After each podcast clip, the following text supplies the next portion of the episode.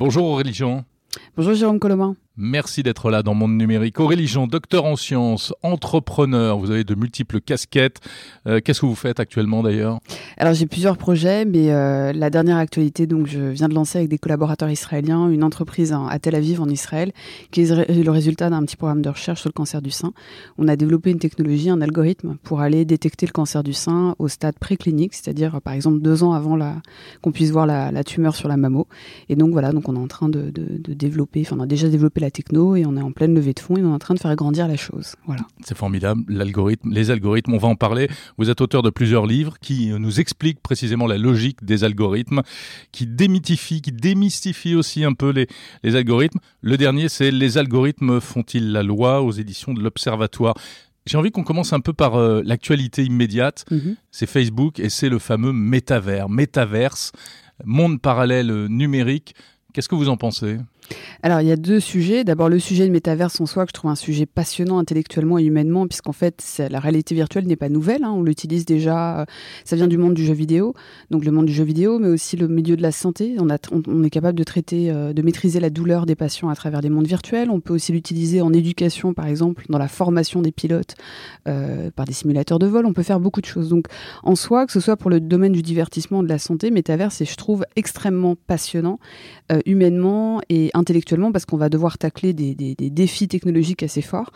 Maintenant, concernant Facebook, c'est un autre sujet, à savoir, voilà, Facebook qui a décidé donc de, de, s'appeler Meta pour des raisons assez logiques de marketing et de, mhm. de, communication, vu que Facebook a démarré avec plusieurs, avec un outil Facebook, puis avec d'autres outils, et a gardé pour autant la marque Facebook. Donc là, ils sont obligés de changer de marque, ce qu'a fait Google en 2015 hein, avec Alphabet, pour justement donner plus de visibilité sur leurs autres outils et donc la marque Meta ici.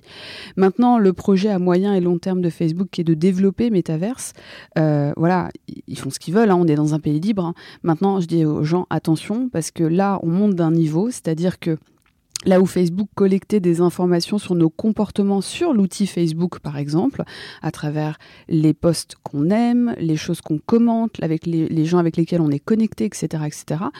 Là, Facebook va monter d'un niveau en allant récolter des informations sur nos comportements dans ce monde numérisé parallèle où, bien évidemment, la diversité des contextes sera bien plus grande. Donc vous dites métavers, oui, mais euh, Facebook dans le métavers, prudence. Attention, mhm. voilà. Facebook est complètement dans l'œil du cyclone en ce moment, hein, euh, même indépendamment du, du métavers, euh, avec les, les, Facebook leaks, euh, etc. Mhm. Et on dit beaucoup qu'il semble qu'il y ait une perte de contrôle, euh, et on accuse surtout, euh, hein, on accuse Facebook de propagation de la haine, de pas assez modéré, etc. la haine, la désinformation et on accuse l'algorithme. Ça veut dire quoi? Il est devenu fou, l'algorithme de Facebook? Plus personne ne sait comment il marche? Alors, déjà, euh, l'algorithme n'est pas coupable, ce n'est pas une personnalité juridique. Les seuls coupables sont les gens qui les conçoivent, les utilisent aussi, attention, il ne faut pas nous écarter de, du cercle, et puis les gens qui les testent, qui les vendent, etc.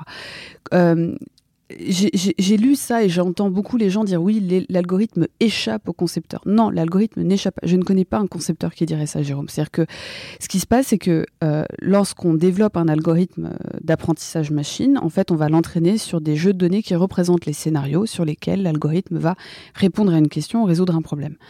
Donc la logique de l'algorithme est construite implicitement, on ne la contrôle pas strictement. Cela étant dit, et c'est tout le sujet de mon livre, il y a des moyens pour extraire même en partie la logique de cet algorithme avant l'entraînement, ce qui veut dire de tester les données d'entraînement, pendant l'entraînement mmh. et une fois que l'algorithme est entraîné. Pour qu'on comprenne bien, Aurélie, est-ce mmh. qu'on peut prendre un exemple? Alors, je donne un exemple euh, que je donne dans le livre. Euh, c'est une équipe de Washington, une équipe de recherche de Washington qui crée un algorithme pour identifier sur une photo un husky. Vous savez, les chiens de montagne. Mhm, mhm.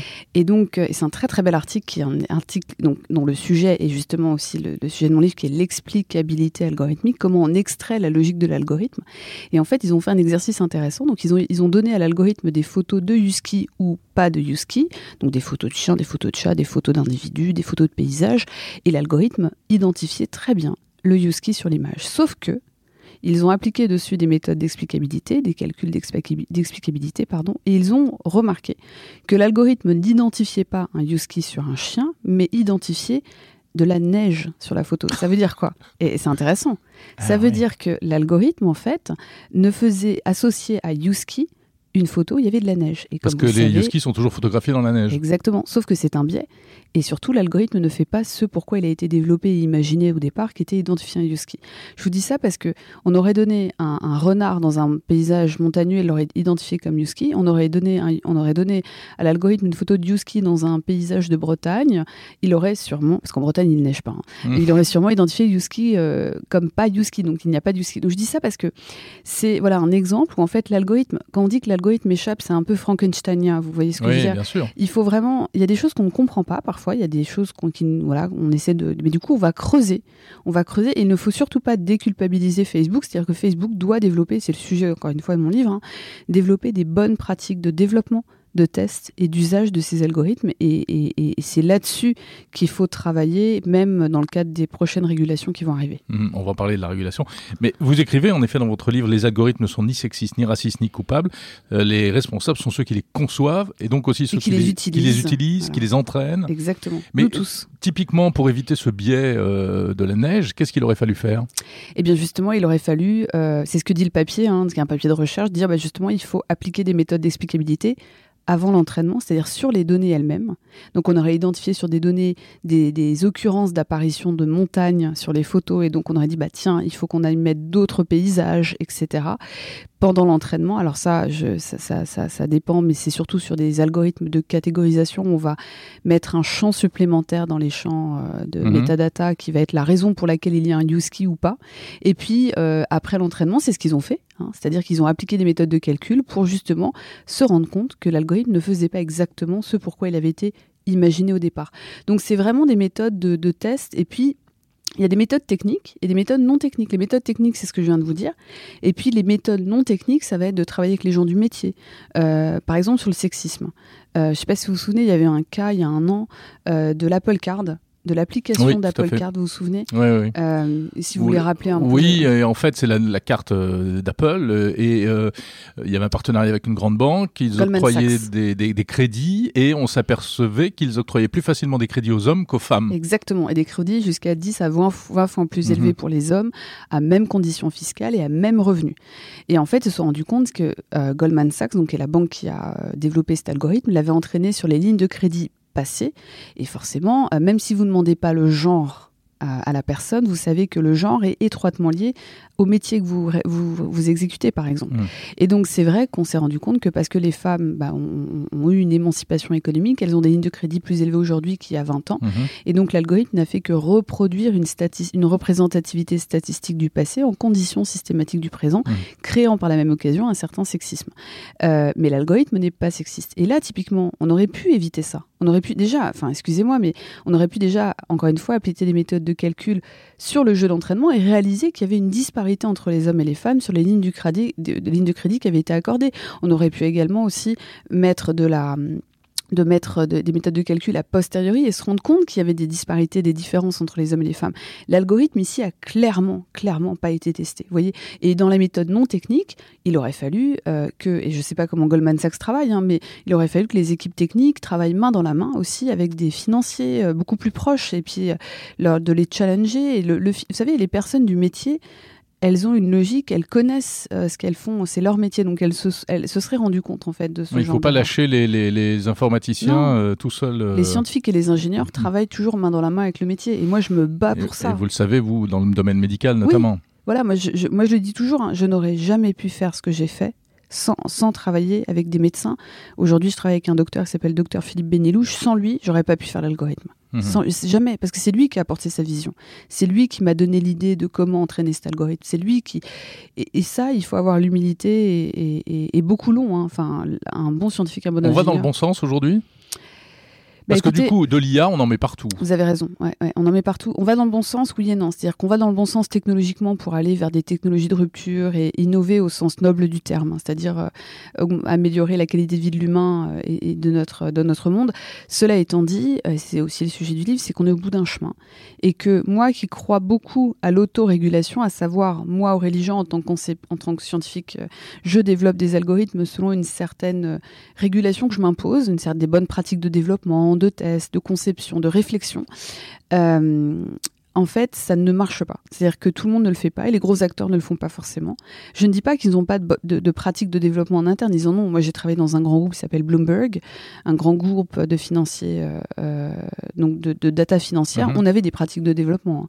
Maintenant, ce que je dis, c'est que dans des, il y a des grands groupes où en fait les pratiques ne sont pas euh, assez réfléchies, ne sont pas, les tests ne sont pas faits. C'est une évidence. Enfin, sinon on n'aurait pas des erreurs comme on en voit aujourd'hui.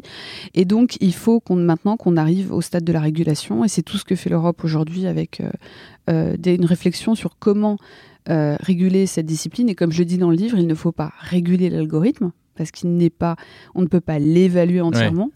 Par contre, il faut réguler, réguler, réguler, pardon, les bonnes pratiques de développement algorithmique de test et d'usage. Il faut dompter l'algorithme. J'ai bien celui-là dans votre livre. Oui, hein. c'est l'un des chapitres où je dis, le quatrième chapitre, il faut comment créer des lois pour dompter euh, les algorithmes. C'est un petit peu ce qu'essaye de faire l'Europe en ce moment. Hein, et en triant le bon grain de livret, mm, mm, on mm. va essayer de favoriser euh, la bonne IA, entre mm-hmm, guillemets, parce mm-hmm. qu'il ne faut pas brider l'innovation. Surtout pas. Et en même temps, euh, se préserver au maximum de, de, la mauvaise IA ou des, des effets pervers. Exactement. Et surtout, comme vous l'avez très bien dit, il faut construire des lois euh, de façon à encourager l'innovation tout en protégeant l'individu.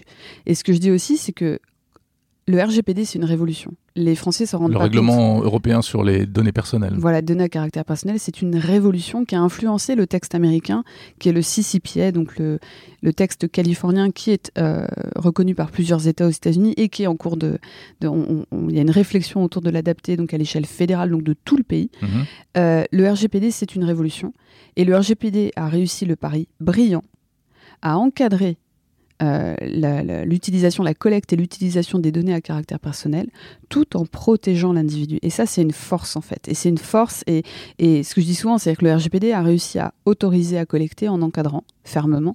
Il faut qu'on arrive à autoriser les IA, les algorithmes, tout en les encadrant fermement. Il ne faut pas aller dans le sens de l'interdiction bête et méchante, sinon on risque de ne pas profiter des bénéfices et de revenir en arrière. Mais Aurélie Jean, il y, y a, des bons algorithmes et des mauvais algorithmes? Alors, plusieurs choses. Euh, le bon, mauvais, tout ce qui est manichéen, moi je fais très attention parce que je pense que tout est nuancé. Disons qu'il y a des algorithmes. Vous prenez le, cas des algorithmes de reconnaissance faciale. Beaucoup de gens pourraient dire c'est mal. Sauf que c'est mal dans pas mal de contextes. Par exemple, euh, surveillance avec les risques de surveillance massive généralisée comme on en voit en Chine ou comme on peut voir si on a des caméras partout dans la rue et qu'on va commencer à identifier, ça devient un problème. Cela étant dit, je ne sais pas si vous, enfin, si vous l'utilisez, mais quand vous prenez l'avion et que vous passez la frontière, vous pouvez utiliser. c'est très pratique. Voilà, c'est très pratique. et moi, j'ai confiance en la police des frontières, en notre, État, pour ne pas mal utiliser ces données. Vous voyez ce que je veux dire? Donc, il mmh. faut, il faut le côté manichéen, il faut faire très attention. C'est pas la technologie en tant que telle. C'est son usage. C'est son usage, son utilisation. Et parfois, comment la technologie est conçue, à savoir si un algorithme est mal conçu. Et là, je, je, fais référence à toutes ces, ces, scientifiques américaines qui font un travail extraordinaire. Meredith Broussard, Cathy O'Neill, Joy Boliami, toutes ces femmes, euh, Kate Crawford qui, a fait un super livre, j'espère qu'il va être traduit en français, qui s'appelle euh, The Atlas of AI, je pense qu'il va être traduit. Mhm. Hein.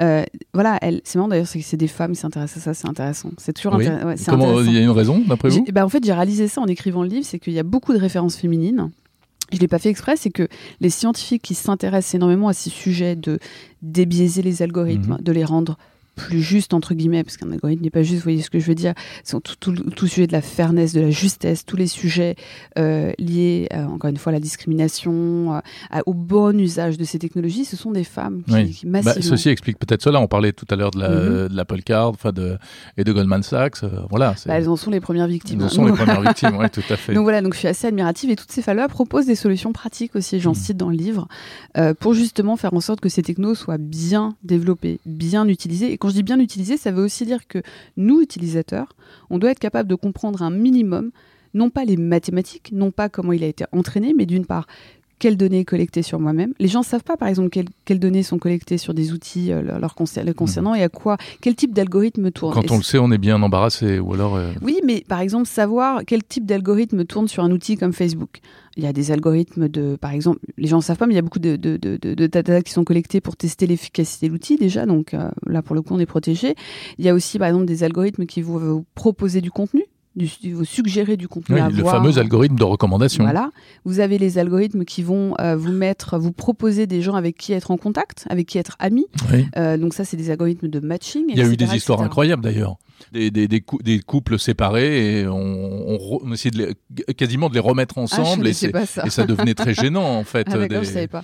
Aurélie Jean, on sent qu'il y a une espèce de. Alors vous, vous avez une approche très éclairée, on va dire, euh, puisque vous nous mettez en garde et en même temps euh, vous dites euh, bah, les algorithmes sont là, et on va vivre avec. Mais c'est exactement ça. On va, on va vers un monde de plus en plus piloté par des algorithmes. Ça fait peur à beaucoup de gens et en même temps c'est formidable. Mais en fait, c'est là où il faut faire très attention. Euh, c'est-à-dire qu'il faut se rendre compte de comment on interagit avec ces algorithmes au quotidien, de façon à pouvoir conserver aussi un libre arbitre. C'est-à-dire que moi, je considère que les algorithmes peuvent faire de belles choses, formidables.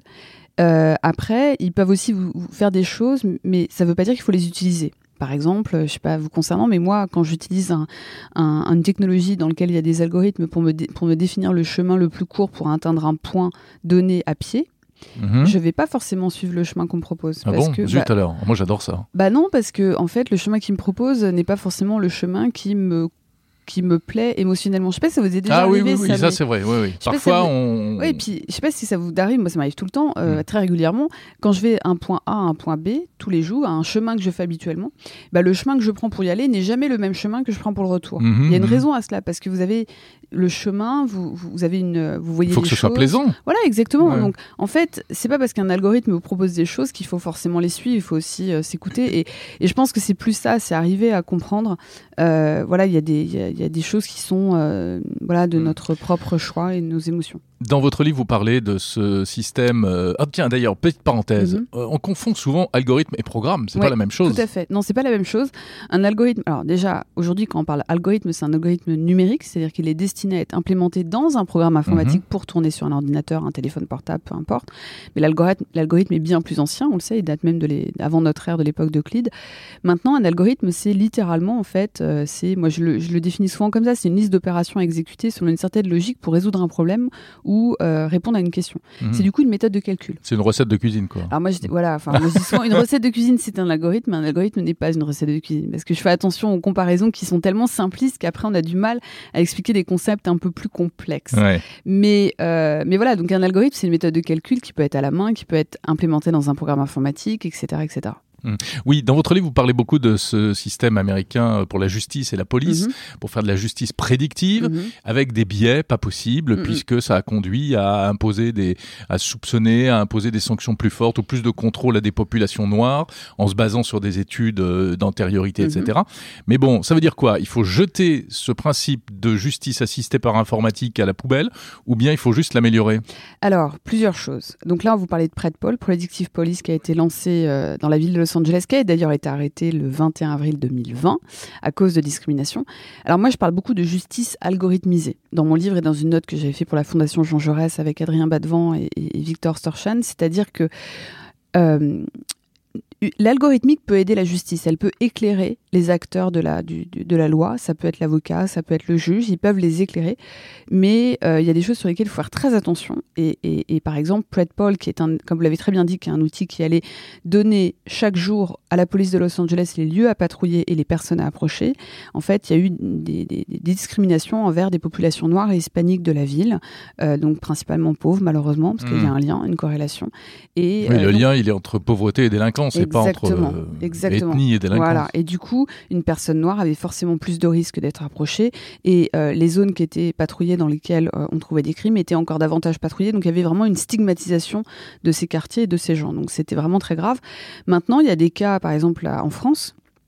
Euh, je connais pas des cas de, de police prédictive, mais même si j'aime pas le mot prédictive, on appelle moi j'appelle ça la, le prédic- de, de- justice algorithmisée. Il y a un cas qui s'appelle DataJust. Euh, je sais pas, les gens connaissent pas beaucoup, mais en Mhm. fait c'est un grand programme français qui est vraiment intéressant. Et ils ont développé un algorithme récemment. Alors attention, il faut voir comment il est testé, etc. hein, mais ils se sont rendus compte d'une chose, euh, c'est que les indemnités reçues par les gens pour des préjudices corporels étaient très différentes en fonction qu'on était euh, le, que le cas était jugé à Toulouse, à Paris, à Lille, à Marseille, à Rennes, à Strasbourg. Ce qui n'est pas, ce qui va à l'encontre du principe d'égalité face à la loi. Vous voyez. Et donc du coup, avec des, parfois des grosses différences Et pour le même quoi? préjudice corporel.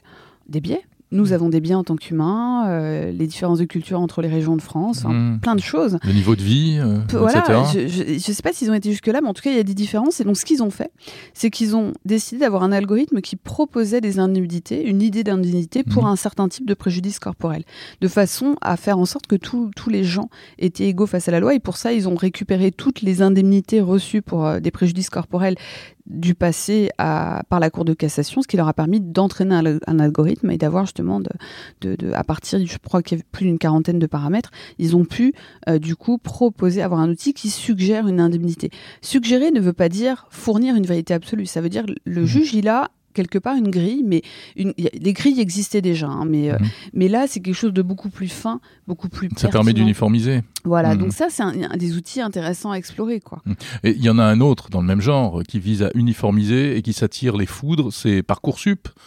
Parcoursup, euh, c'est bien ou? Bah moi parcoursup, je connais pas l'algorithme, faut que je regarde donc. Euh, ce que et on a beaucoup parlé de transparence ou d'absence de transparence voilà. précisément. Alors il y a plusieurs choses. les algorithmes utilisés par l'État doivent être transparents c'est important. Euh, moi, je ne défends pas la transparence à tout prix, parce que pour l'État, oui, pour les outils publics, oui, mais la transparence doit toujours être accompagnée par euh, euh, un document et des, supports pédagogiques pour, pour, permettre aux gens de comprendre comment l'algorithme fonctionne. C'est fondamental parce qu'on l'a vu récemment avec l'algorithme d'Affelney, qui, qui, qui, voilà, qui n'a enfin, l'algorithme en soi a fonctionné. C'est juste que les gens l'ont utilisé de manière biaisée, même si je pense qu'il y avait des erreurs dans l'algorithme. Hein. c'est ce que j'ai vu, mais j'ai pas tout suivi. Les gens l'ont utilisé de manière biaisée, ce qui fait que l'algorithme n'a pas fait ce pourquoi il avait été euh, développé mhm. pour ces gens. Donc il y a eu des gros, il y a eu des, des catastrophes en fait chez certains élèves, et ça, c'est, faut, pas accepter ça. Même si l'algorithme fonctionne dans 90% des cas, les 10% où ça marche pas, il faut absolument faire, faut, faut les traiter à la main. Il faut, on peut pas se permettre en fait de, de voilà, de, parce qu'on touche à des gamins, on touche à des humains, on touche à des destinées, des bref. Maintenant, concernant la transparence, c'est ce que je dis dans le livre, c'est que euh, il y a beaucoup de gens qui disent oui, il faudrait que les algorithmes de Facebook soient transparents. Bah moi je dis non en fait. Je vais vous expliquer pourquoi. Parce que déjà mettre un algorithme transparent, déjà c'est pas tout résoudre. Pourquoi Comme je l'ai bien dit, on peut appliquer des méthodes d'explicabilité sur ces algos, mais on peut aussi l'appliquer avant l'entraînement et pendant l'entraînement. Donc en fait, on, s'écarte d'une grande partie de l'explicabilité. Deuxièmement, vous allez forcément freiner l'innovation. Je le sais, moi j'ai développé un algorithme que j'ai protégé, enfin qui est protégé à travers la, structure que je viens de, construire et que j'aimerais euh, donc industrialiser. Euh, si demain vous me dites Aurélie, tu dois publier tous tes algos, qu'est-ce qui va se passer? Je suis pas sûre de déployer en Europe. Et surtout ce qui va se passer, c'est que cette transparence va forcément être au profit des plus gros. Parce que l'algorithme qu'on a développé, un Google peut le prendre et après en faire une machine de guerre ou même euh, en façon de parler, c'est-à-dire un truc hyper efficace ou, pas du tout, même mal le faire parce qu'ils n'ont pas cette innovation qu'a l'agilité des petites startups ou des petits groupes de recherche. Enfin, je veux dire, vous allez forcément freiner l'innovation, ça va pas marcher. Donc la transparence des algorithmes de l'État, oui, encore faut-il que ce soit accompagné d'une bonne explication et, ça c'est génial et c'est comme ça que ça va marcher pour justement que le citoyen comprenne ce qui se passe et ça je suis d'accord. Puis permettre aussi à d'autres développeurs d'aller creuser, d'aller voir ce qui se passe, d'aller trouver des erreurs et tout ça c'est formidable. Dans le milieu euh, privé, il faut faire très attention parce qu'une transparence euh, unilatérale, c'est juste quelque chose de démago et qu'il faut au contraire euh, exiger de la part des, acteurs des bonnes pratiques de développement et c'est ça que va faire la régulation et, et de, la, transparence sur les pratiques de développement pas sur l'algorithme mmh. lui-même, c'est ça qui est intéressant. Et lorsqu'une erreur est commise, et il y en a eu des erreurs hein, ces dernières années, que l'acteur soit transparent sur l'erreur et soit transparent sur la manière dont il a fixé l'erreur. Il faut vraiment que ce soit un travail collectif. Et dans ce cas-là, on ne va pas freiner l'innovation, on va au contraire l'accélérer. Cela étant dit, il y a des algorithmes qui, peuvent être transparents dans la mesure où ils ne jouent pas sur le modèle économique de la boîte. Par exemple, tous les algorithmes pour détecter les contenus haineux ou les contenus... Euh, Et quand c'est pas le cœur de métier, en voilà. fait. les, les, gros acteurs ont tout intérêt à faire que leurs algorithmes soient partagés parce qu'ils n'arriveront pas à résoudre le problème seuls dans leur coin. Donc il faut davantage être collaboratif sur ces sujets-là parce que ce n'est pas du tout un différenciateur économique puisque de toute façon ils n'arriveront pas à le résoudre seuls dans leur coin. Merci beaucoup Aurélie Jean. Merci à vous. Merci pour ces explications euh, limpides et, et euh, très inspirantes comme on dit. Je rappelle le titre de votre livre, Les algorithmes ont-ils la loi aux éditions de l'Observatoire et puis votre chronique dans Le Point chaque semaine. Oui, sur le web, absolument, merci. Merci.